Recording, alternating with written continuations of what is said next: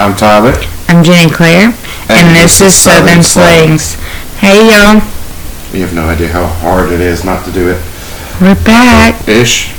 Well, we'll probably record this week and have like another 2 weeks where we don't, and then we should be back. Okay. For good. So that means you got to get back on your stories. Look, I got a bunch of shit. Okay. I know, but you'll be done with school then, so. Hopefully. Well, I mean, you're really done. Well, yeah, I'm done, but. Hopefully you'll be an EMT. It's not to say I just won't, in the process, but, yeah. You're almost there. You're almost done. You're at the end. Good-ish, yeah? Sure. Still got one test. I thought it was two tests. We got one test Sunday. We got another test the Tuesday. Okay, so that's back. Two tests. And checkups. Checkups and then a final. So, home stretch? Yep. Okay. You got this. I fucking hope so. I obviously got nothing this week. I feel like it's been forever. Yeah. Since we recorded, I don't even know how long it's been, but... I know, I had to think about it all day long. How the fuck do we start this again? Been too long. Yep. And pretty much we've just been surviving with you in school, and that's about all we got. So we can jump right in. I have two stories. Do you? Yep. Overachieving. Yeah. Well, I gotta pick up your slack. Fuck you. Like I said earlier, you better bring it. First time we've recorded in 2 months? Almost, probably. Yeah. I don't think anybody wants me to read my resume, so let me click on the right document. Click on the right document. That might help just a little bit. Do you know about the Jessica Chambers case?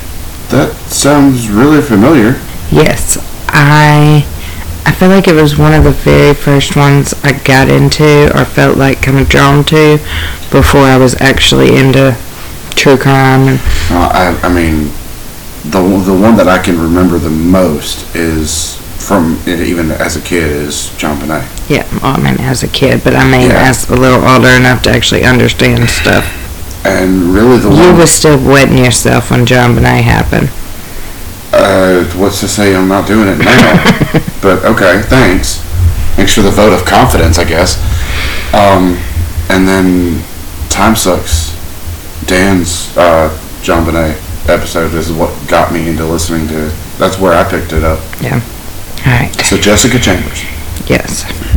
Jessica Chambers was born February 2nd, 1995 in Clarksdale, Mississippi.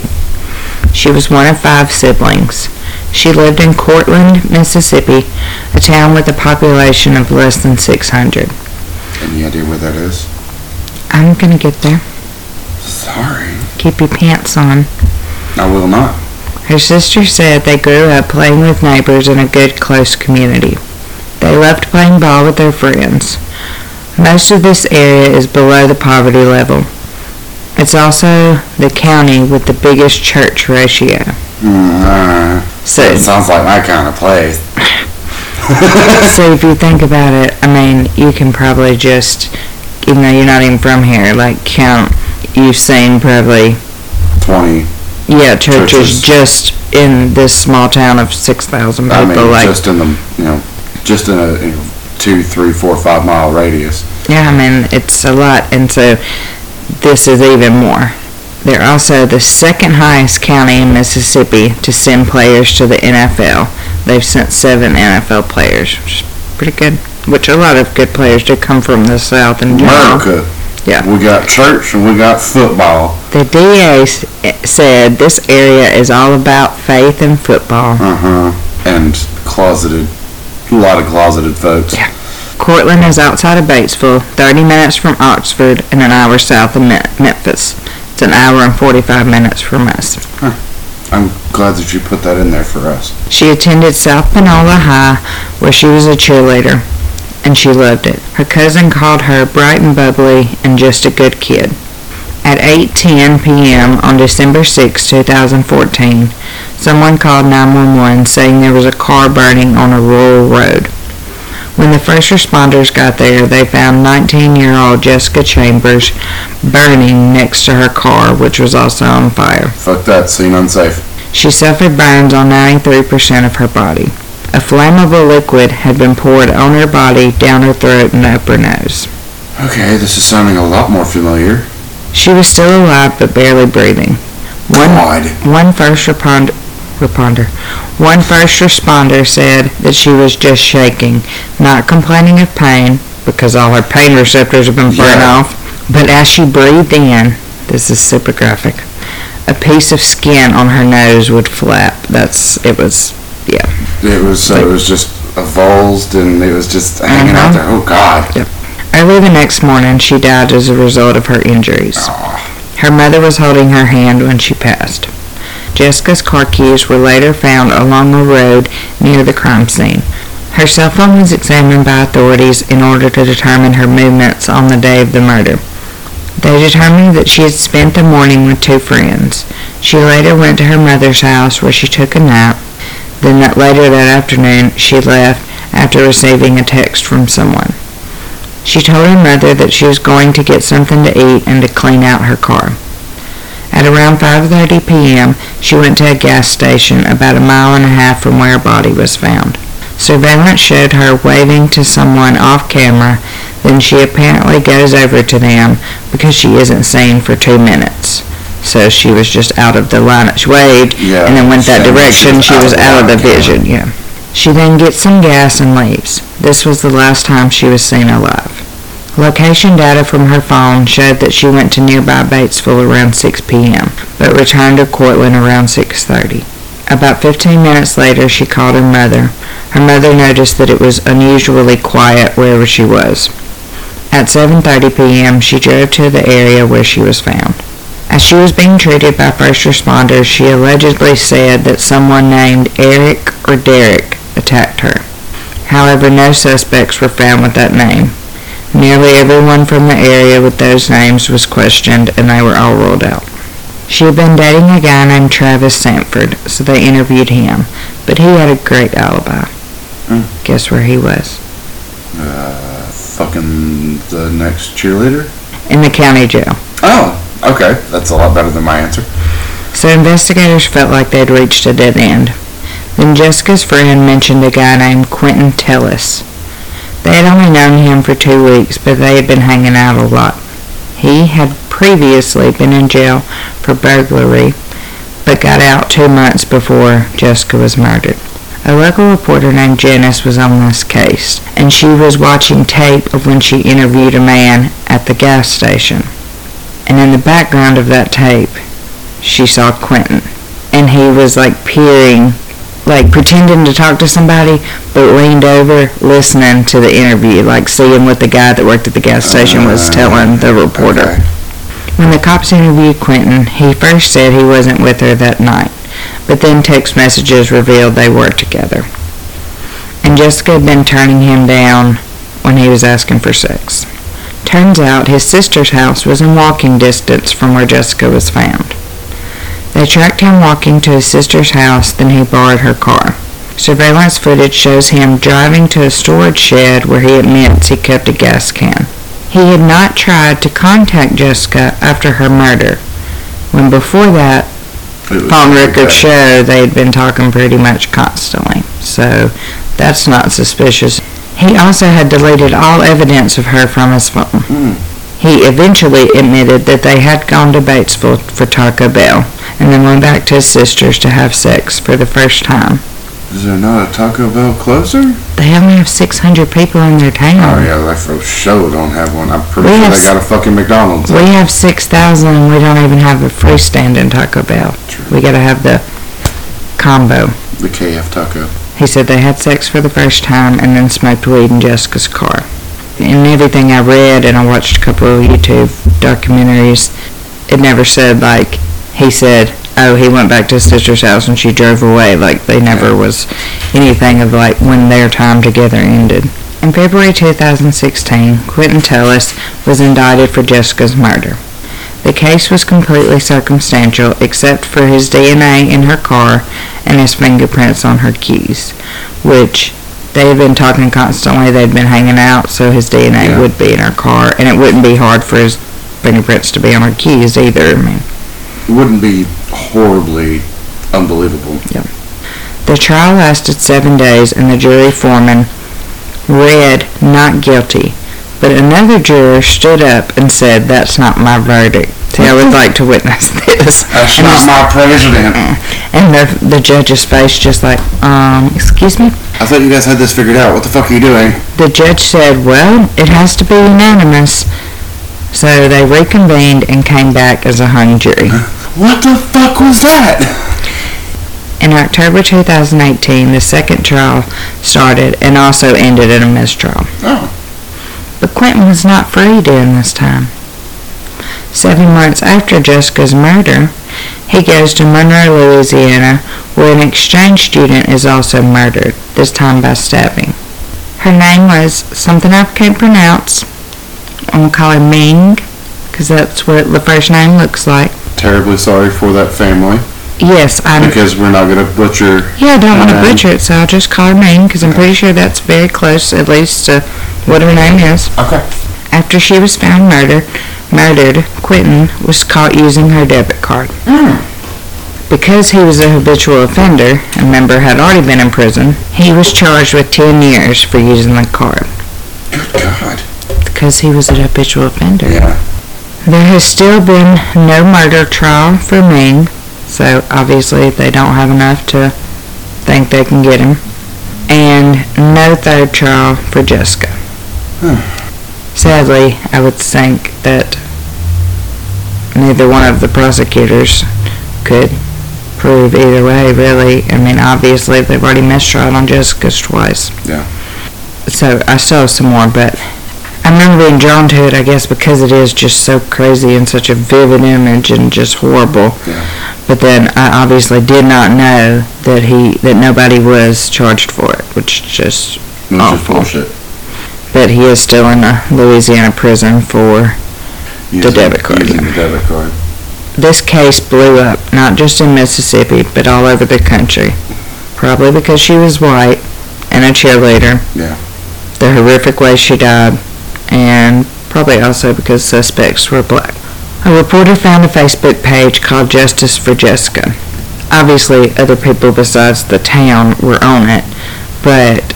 It was just, the reporter said it was insane because it's like this small town where everybody knows everybody, and they're literally going on there and accusing each other.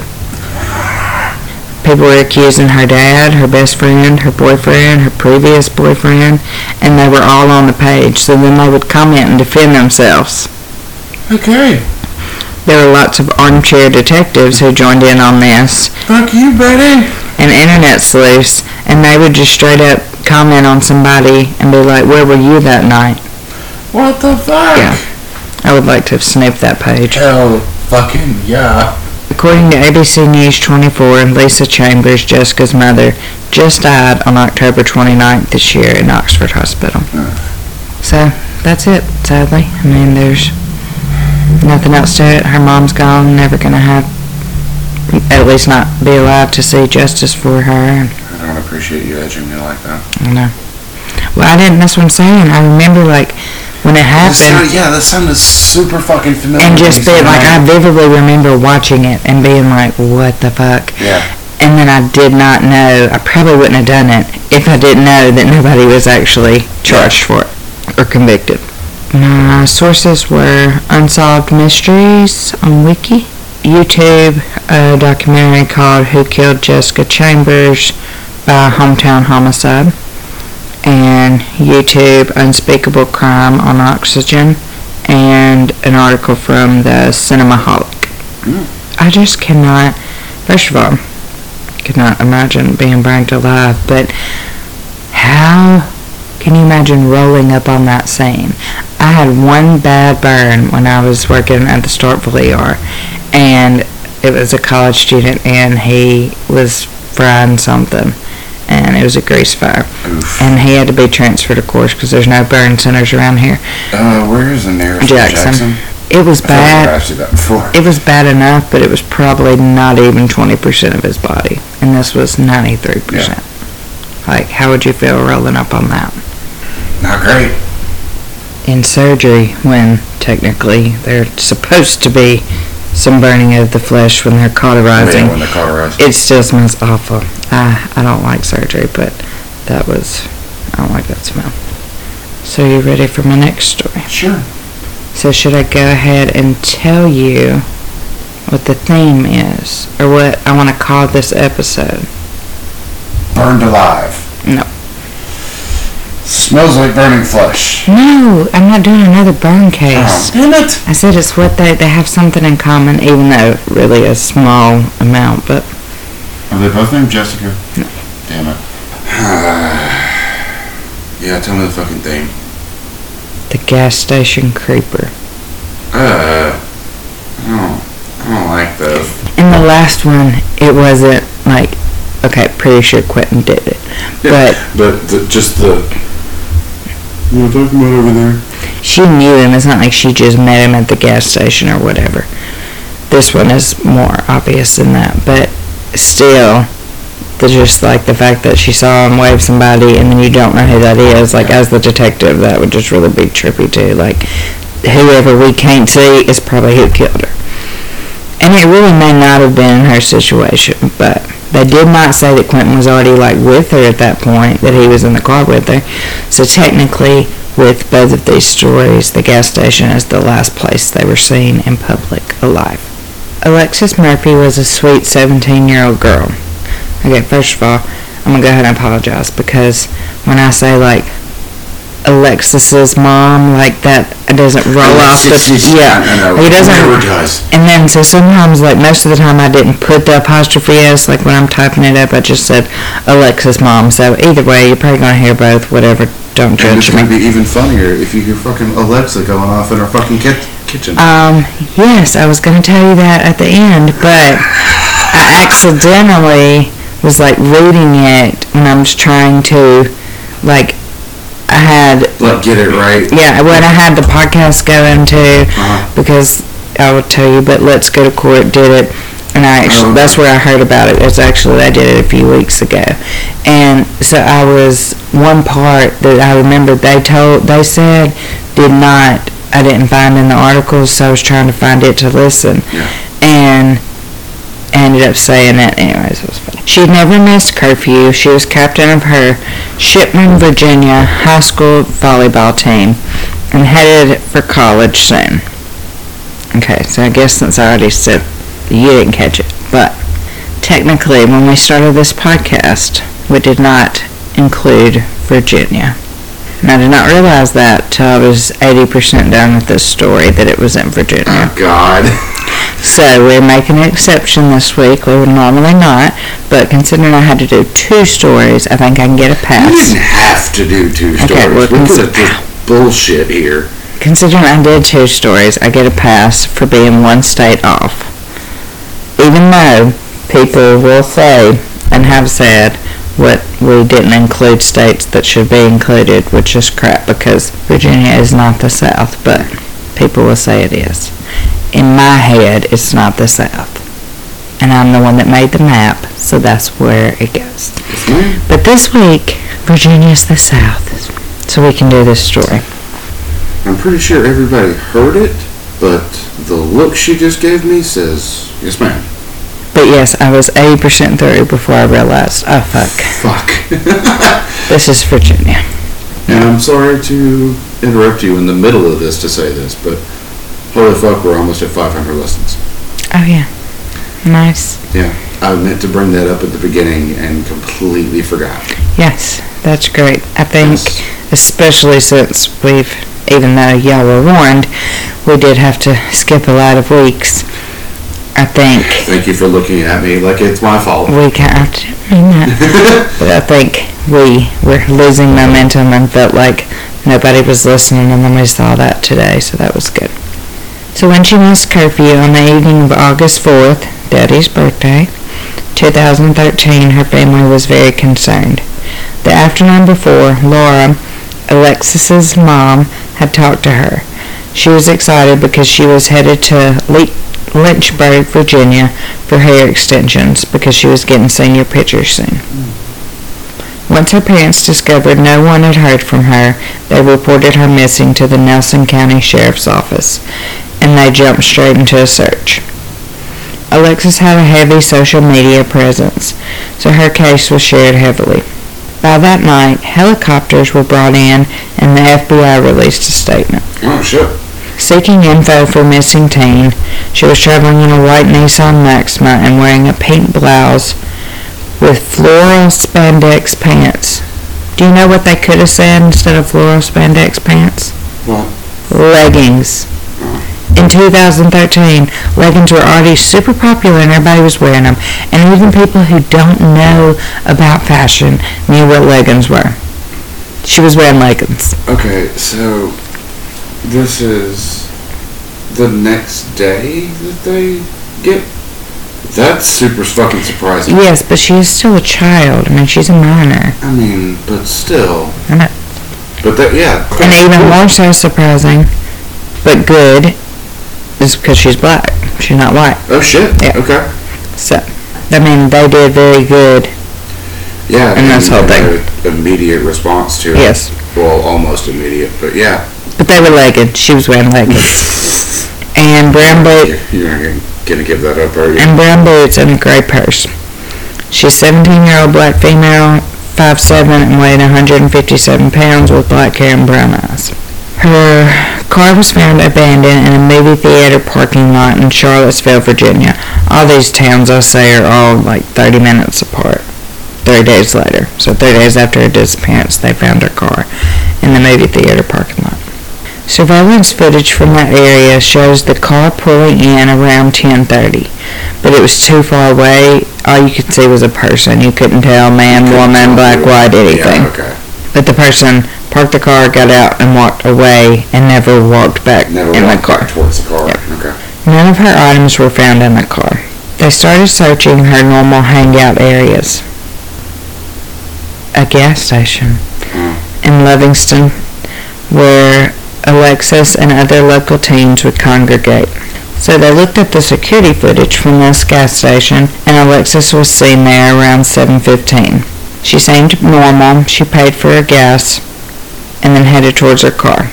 What caught their eye was the man who held the door for her. She didn't look at him, but the detectives thought the way he looked at her was very unsettling and suspicious. So I'm done holding doors. No, it's not the holding. It was, but I'm saying literally that was it. It was how he looked at her. Did he just turn and watch her? I didn't see the video, okay. But it just said how he looked at her. So that's the issue. You can hold doors. Yeah. You can't look at people creepily while you do it. But literally, that's it. Like, that is why they focused on this guy. That's how obvious it was in the video. He was a 50-something white man. The man also stood out because he had a very distinguished tattoo. Any guess? AB. What's that? Aryan Brotherhood. Oh, no. That's a swastika? No. Is it a Confederate flag? None of those, actually. Those are great guesses considering where we are. Yeah. And the white male part, but he had a huge Daffy Duck tattoo on his neck. I saw the D form on your lips. Did you throw and say dick? Yes. But I do have to admit something about Daffy Duck. I do not like the look on your face. Nope. I should have dug out the picture today. I'll try to remember to show you tomorrow. I'm pretty sure it's in my picture album in the baby's closet. But where the fuck is this going? I had a Daffy Duck shirt I got at Six Flags. Mm-hmm. And it said, as if. I said that all the time. I was like 8 years old. Maybe seven. Jesus.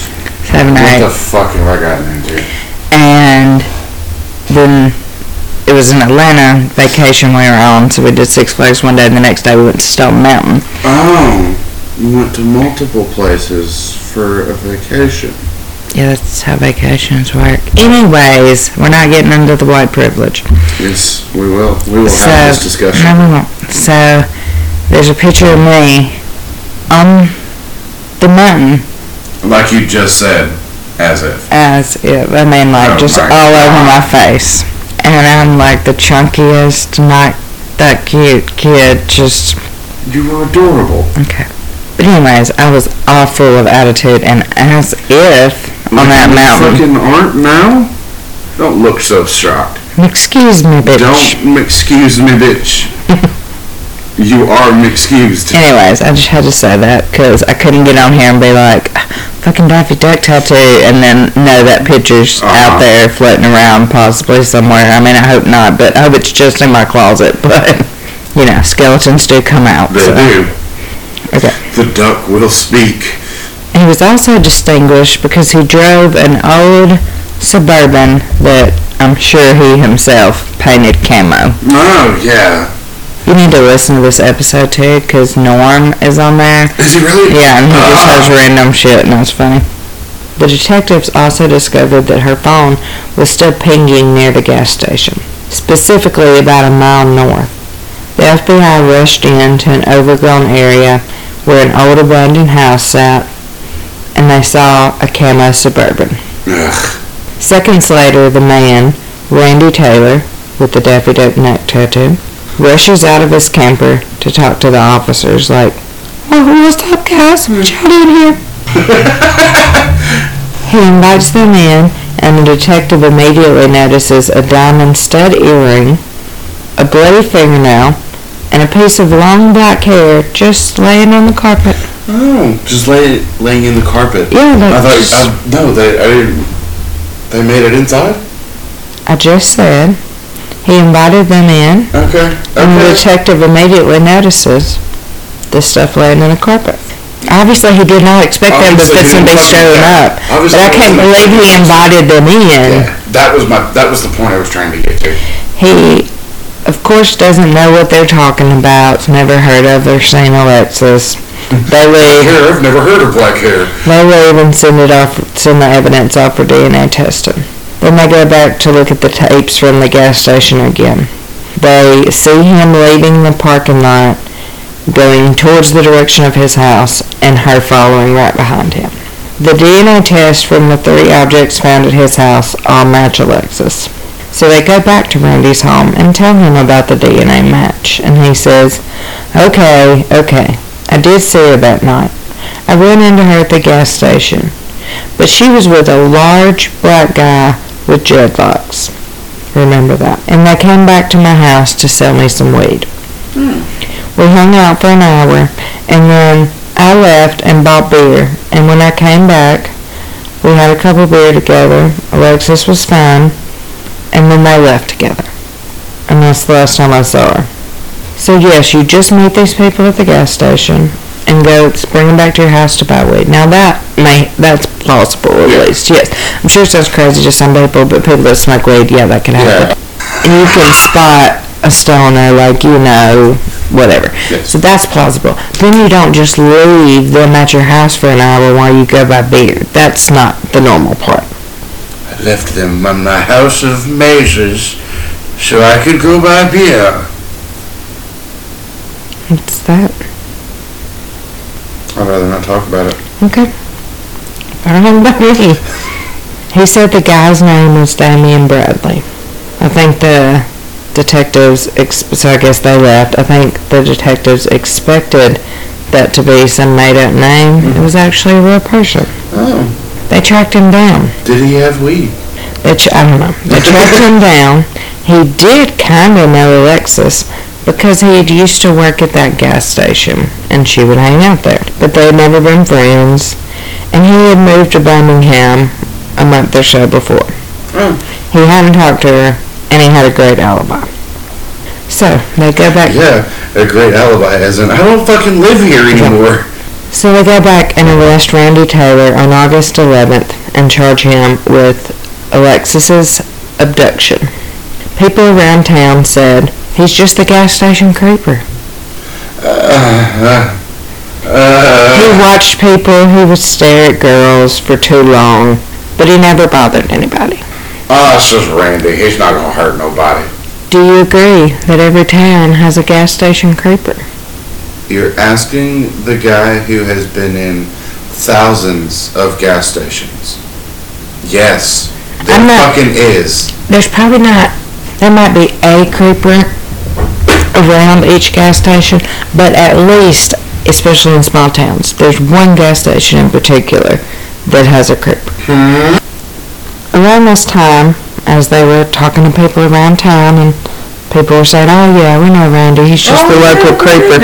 Yeah, we know Randy. Creepy motherfucker. Yeah. Around this time, a clerk at the local quote-unquote porn store. That's called a sex shop. So the local sensations. Yeah, this was called Ultimate Bliss. But I'm so glad you had the name for me. They kept calling it the porn store. I'm like, okay, see... And they may do that up north, but this is another reason Virginia is not in the South. Because it's a sex shop. That's what you call it. You don't have sex there, but you get things that aid in sex, like movies or toys there. It's a sex shop. The clerk, sex store advocacy here. The clerk called and said, Randy's a regular customer. And he was in here that night buying 2 videos. The investigators finally got a search warrant for his camper, which took 7 hours to go through. I can't imagine it was super clean and, things were easily found. But they found a bloody T-shirt rolled up under the couch that had fake eyelashes in it. This was the same shirt he was wearing in the gas station surveillance video. The eyelashes and blood also matched Alexis's DNA. So then they brought in a canine unit from a local prison that had a dog specially trained to find cell phones. I didn't know that was a thing. No. And the dog found Alexis' shattered iPhone 70 feet from the camper. 70 feet. So he just... It wasn't that far. No. But the area was super overgrown, so yes, they needed something like... So he attempted to chuck it over something and fucking... Didn't do a great job. It was smashed, so they couldn't recover any info from it. Don't see this dude being a great overachiever at it. Daffy Duck tattoo? What? That screams a gold medalist right there. As if. The discovery of her phone was heartbreaking for her family, because like most 17-year-old girls, they knew she would have never left there without her phone. Yeah, I was still the same way. At 17, I had headphones in at all times, like I do now. Well, I mean, most people in general don't go anywhere without their phone. Anyway. 5% of folks do anyway. For 5 months, the search went on with no discovery of Alexis, so the prosecutor went ahead in charging Randy Taylor with murder. So there was a big uproar about this, because they're like, oh, it's circumstantial. And y'all leave Randy alone! It was just the fact that I think at this point there had only been 2 other cases in the state that went to trial with no body. That was the main thing. No body, no crime. It was a big deal that the prosecutor was charging him. Yeah. He, of course, pleaded not guilty. At trial, the gas station employee said he would stare at young girls for hours, and on the day Alexis went missing, she saw them talking in the parking lot. There were lots of questions about why she would have went with him. Most people were they wouldn't have been friends. He's an old dude, she's young, they wouldn't have been friends. But most people assumed he probably offered her weed or something. And then because of that, her parents had to make a statement that was pretty much she's a teenager. She was a good kid, but she wasn't perfect. She smoked weed. Did we want her to? No, but she did. Yeah, but she did. But that doesn't make her any less of a good kid or any more less of a victim. Right, exactly. Victims have to be on their P's and Q's. Yeah, apparently. A female FBI agent testified that when she went to Randy's trailer for the search warrant, he stared at her and made her feel so uncomfortable. Your gas station creeper face is on point. Thanks. I'm hoping everyone got that visual through our audio medium. They did. Randy's attorney said the quote-unquote evidence was planted by the FBI agents during the second search. Damian Bradley, the black guy he had accused, must have pulled her hair out when he left them alone at his house to go get beer. Bitch, I'm in Birmingham. An Applebee's employee, which is the most trustworthy motherfuckers in Virginia. That is true. I did work there for 8 days before I got fired. So I guess the Applebee's was like close in the same parking lot as the movie theater where the car was found. Kind of like Columbus. True. The Applebee's employee said that night when she went missing, Randy came in all sweaty, drank 2 beers, and left in a cab. You know, because he had driven her car up there, abandoned it, and then needed a ride back home. The cab driver testified that he dropped Taylor off 3 miles from his property. So unless you had, like, just done something and didn't want him to be able to testify in court for you, you would have let him take you all the way to your house. The defense ran... The gas station creeper does not have that good of a brain process. I know. I figured. The defense randomly, without any evidence or cause, said, Alexis must have been sex trafficked. Like, where did y'all get that from? They also tried to say the fact that Randy had gone to the quote-unquote porn store that night meant abducting someone was, quote, the furthest thing from his mind. Meaning, he was going to jack off all night in that trailer to his porn. He didn't need to abduct anybody. Dear God, don't ever take a black light to that fucking trailer. Super good defense right there. After 5 days of trial, the jury found Randy Taylor guilty of her murder. He tried to get a plea deal for only 20 years in exchange for showing them where her body was.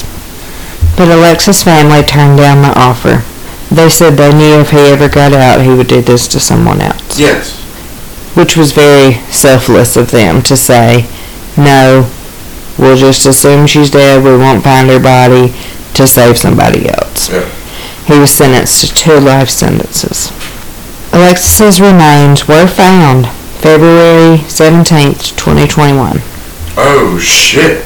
Oh, shit. Because Randy told them he would tell them where she was if they agreed to transfer him to another prison.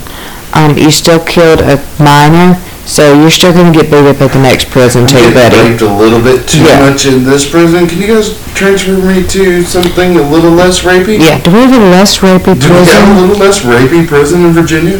Her family released a statement saying, released a statement to the cops of Nelson County saying, you all kept the promise you made in 2013 to bring Alexis home.